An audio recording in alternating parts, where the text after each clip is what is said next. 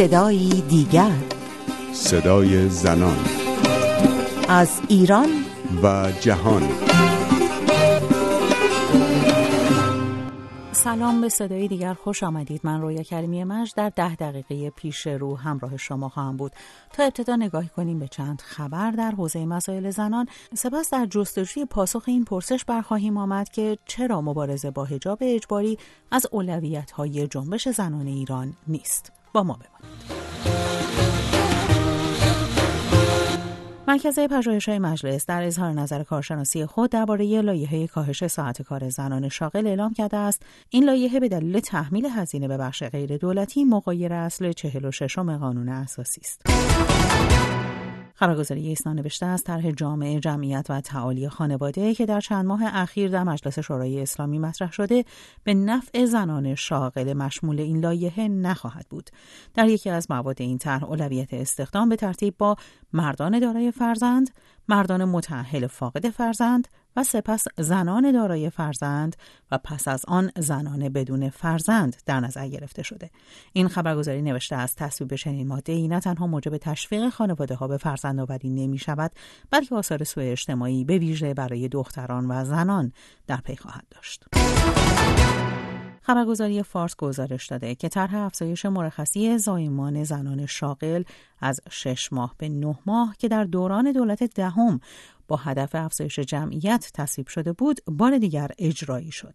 دولت حسن روحانی در اولین روزهای فعالیتش دستور توقف اجرای این طرح را صادر کرده بود اما مدتی پس از آن دوباره این طرح را به جریان انداخت.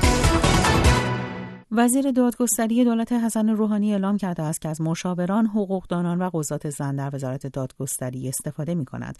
مصطفی پور محمدی گفته است این تصمیم را گرفته زیرا کار حقوقی دقت می خواهد و زنان دقت و ظرافت لازم برای انجام چنین کاری را دارند.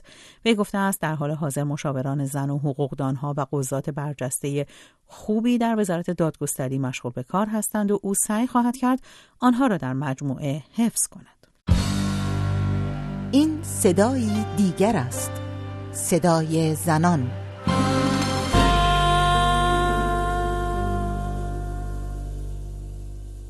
مریم دانشجوی کارشناسی ارشد جامعه شناسی دانشگاه آزاد تهران که نمی‌خواهد صدایش از رادیو پخش شود می‌گوید که دیگر برای آنها فرقی نمی کند کدام دولت بر سر کار باشد. آنها حالا می‌دانند که از چند هفته قبل از انتخابات نیروهای انتظامی کاری به کار حجاب زنان ندارند. اما به گفته مریم آبها که از آسیاب افتاد و دولت جدید که تعیین شد دوباره روز از نو و روزی از نو حجاب می شود مسئله اول حکومت جمهوری اسلامی ایران. نه تنها مریم بلکه برخی از زنان ایرانی و حتی تعدادی از فعالان جنبش زنان این پرسش را مطرح می کنند که چرا مبارزه با حجاب اجباری از اولویت های جنبش زنان ایران نیست و کمتر بحث و کمپین و اعتراض جدی علیه آن شکل می گیرد. به خصوص بعد از تجربه موفق فعالیت هایی که علیه لایحه حمایت از خانواده و محدود کردن صدور گذرنامه برای زنان شکل گرفت این پرسش پررنگتر شده است که چه زمانی نوبت به اقدام زنان ایرانی علیه حجاب اجباری فرا می رسد. این پرسشی است که در چند شماره آینده صدای دیگر در پی یافتن پاسخی برای آن خواهیم بود.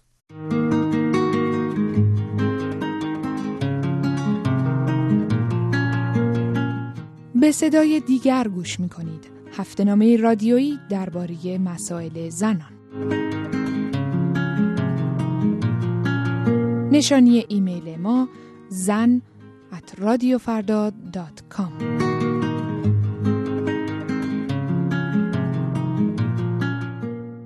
پروین بختیار نژاد فعال مسائل زنان ساکن فرانسه. در پاسخ به این سوال که آیا اساسا مبارزه با حجاب اجباری از اولویت‌های زنان ایرانی هست یا نیست می‌گوید. مسئله حجاب یکی از مسائل اصلیشون هستش. زنان مسائل متعددی دارن. مسئله اشتغال زنان تحصیل زنان. هر مسئله و هر مانعی که انتخاب‌های اونها رو تو هر حوزه‌ای بخواد محدود بکنه یکی از مسائل زنان هست. مسئله حجاب هم یکی از مسائل اصلیشون هست. یعنی نمی‌خوام بگم که اولویت های دست چندانه نه واقعا مسئله اصلیشون امکان داره برای مثلا اخشار میان سال یه مسئله دست چندمش باشه. امکان داره که بگه که من اقتصادم الان برام مهمه. آموزش بچه هم الان برام مهمتره. تا اینکه مثلا این روسری رو داشته باشم یا نداشته باشم. ولی برای دختر و زنان جوان قطعا یکی از مسائل جدی و اصلیشون هست شادی صدر حقوقدان و فعال حقوق زنان ساکن لندن با تایید اینکه جنبش زنان ایران در سی سال گذشته مسئله حجاب را از فهرست های اصلیش حذف کرده دو دلیل تاریخی برای آن مطرح می کند. دلیل اول مربوط میشه به سرکوب دهه 60 که در واقع اجباری شدن هجاب در بین سالهای 57 تا 62 یعنی ابتداش با فتوای آیت الله خمینی و 62 دیگه تثبیت اجباری شدن هجاب درست گره خورده با سرکوب سنگین تمامی فعالان سیاسی اجتماعی مطبوعات وکلا و سایه سنگین اون سرکوب هنوز با مسئله هجاب هم عجین شده. به دلیل اینکه نیروهایی که در اون زمان با هجاب اجباری مخالف بودن در سرکوب دهه 60 کاملا از هم پاشیدن. و سرکوبی که اعدام های زیاد زندان های طولانی و همه اینا رو با خودش گذاشت در واقع گستره وسیع از نیروها رو از عرصه فعالیت خارج کرد که قرار بود یکی از کارهایی که می‌کردن قبلا راجع به هجاب باشه.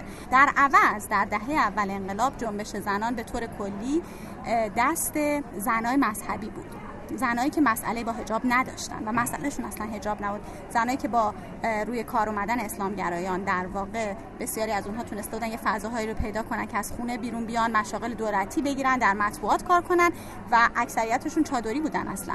ولی مسائل دیگه ای داشتن. مثلا فرض کن با شوهرشون مسئله داشتن در مورد چند همسری. مسئله هزانت بچه‌هاشون داشتن و مسئله حق طلاق داشتن. مسائل اون زنان تبدیل شد به مسائل جنبش زنان در اون زمان یا مسائل یا صدایی که میشنیدید. در مورد خواسته های زنان صدای این قشر از زنان بود. در حالی که قشر زنان سکولار که قرار بود با حجاب مبارزه کنن کاملا سرکوب شده بودن شادی صدر دومین عامل حذف حجاب از برنامه فعالیت های جنبش زنان را بنیان های مبارزه حقوقی جنبش زنان می‌داند و معتقد است از زمان جنبش مشروطه تا کنون زنان همواره برای دست یافتن به حقوق برابر تلاش کردند و عرصه برای چنین مبارزه ای آماده تر است. تو وقتی می‌خوای راجع به حق طلاق صحبت کنی لازم نیست بترسی برای اینکه داری تو یه جاده که قبلا صاف شده راه میری. حالا کافیه که یه قدم بری جلو. ولی وقتی اگه قرار باشه راجع به حجاب صحبت کنی جاده وجود نداره. تو باید رو سنگلاخ راه بری و پاهات زخمی میشه. و خب سخته. آسون نیست. یکی از شرکت کنندگان در کنفرانس سال جاری بنیاد پژوهش‌های زنان که در شهر کلن برگزار شد این بحث را مطرح کرد که فعالان مسائل زنان در ایران هر روز با طرح مشکل جدیدی از سوی جمهوری اسلامی روبرو هستند و مبارزه مداوم با این مشکلات فرصت و توانی برای فکر کردن به مسئله روزمره حجاب باقی نمی‌گذارد. پروین بختیار نژاد اما معتقد است که جمهوری اسلامی هوشمندانه در پی ایجاد این مشکلات نیست. من فکر می کنم که ما دولت‌هایی داشتیم که متاسفانه متاسفانه بحرانزا بودن و بحرانهای متعددی رو برای خودشون درست کردن.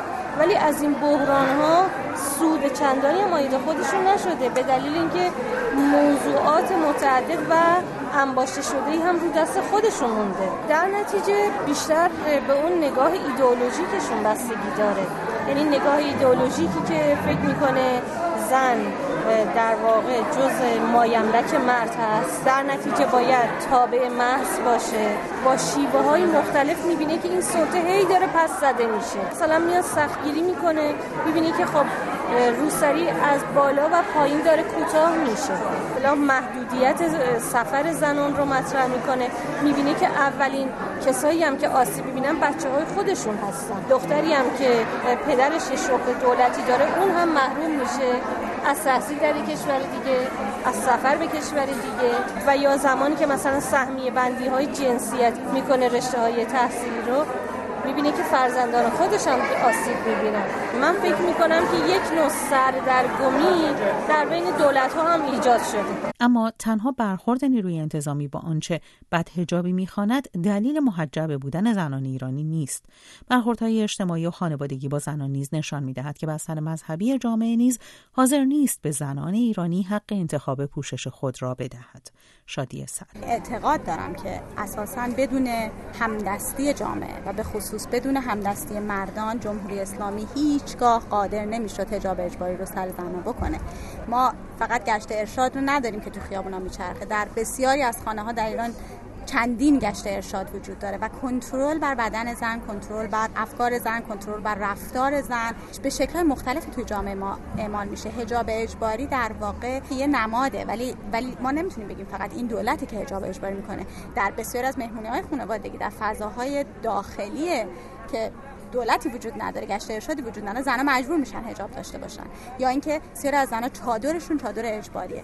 آنگونه که ارشادی صدر می‌گوید نه تنها بدنه عمومی جامعه ایران پس از انقلاب اسلامی حاضر نشد علیه حجاب اجباری ایستادگی کند بلکه حتی جامعه روشنفکری ایران نیز به مقابله با آن نپرداخت. ما هیچ وقت یادمون نمیره خانم سیمین دانشور یا بسیاری از روشنفکران موقع مقاله نوشتن گفتن که حالا این یه لچک چیه؟ خب سرتون بکنین. الان مشکل اصلی مبارزه با امپریالیسمه.